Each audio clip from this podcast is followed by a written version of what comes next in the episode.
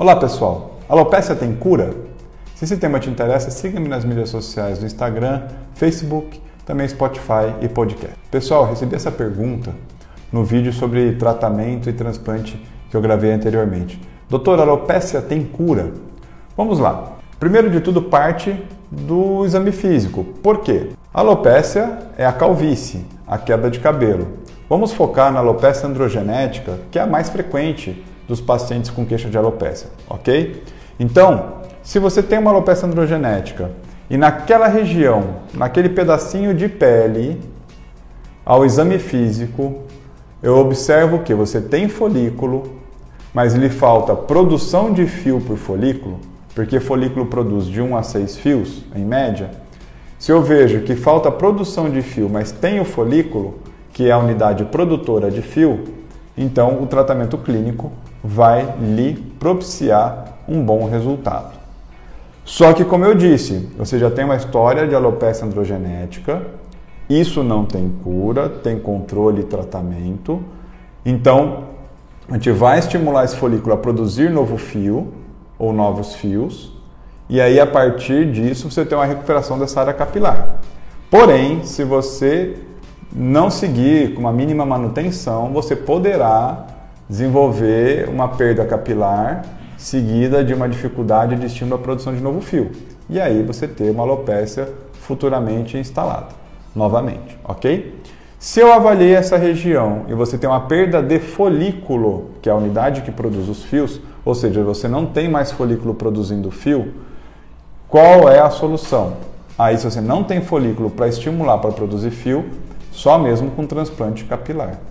Então, a gente faria transplante capilar com extração de folículo por folículo, implantação de folículo por folículo, para redensificar essa região. Ou seja, o que é redensificar? Dar uma, re, dar uma nova densidade ou aumentar a densidade de folículo nessa região.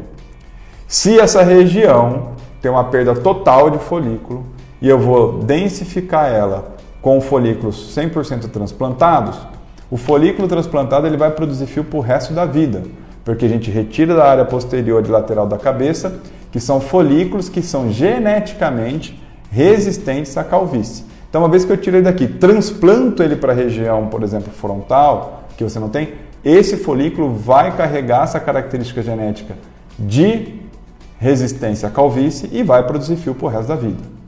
Feito isso, esta região que foi 100% transplantada, com, é, preenchida com, fios, com folículos transplantados, vai produzir fio para o resto da vida. Agora vamos pegar uma outra região onde você perdeu parcialmente a quantidade de folículos. Então eu vou completar essa densidade com folículos transplantados. Aí depois da cirurgia, futuramente você tem que fazer alguma coisa de manutenção para estímulo dos folículos, porque os transplantados, como eles são produzir fios para o resto da vida, mas aqueles ali que estão naquela região que não são os transplantados, poderão sofrer ação da alopecia androgenética e aí então pa parar de produzir fio se você não estimular. Por isso que a gente avalia os nossos pacientes um por um e estabelece o protocolo pós-operatório um a um. E se for paciente que não tem indicação de, de transplante, mas de tratamento clínico, é feito o protocolo trípode de recuperação capilar. Se é um paciente de transplante, a gente vai avaliar. E como eu acompanho o paciente por um ano pós-operatório, dá tempo de a gente construir todo o projeto dele de manutenção, ou seja, a gente chama de programação capilar dele. Tá ok? Espero ter respondido a sua pergunta. Um abraço e até o próximo.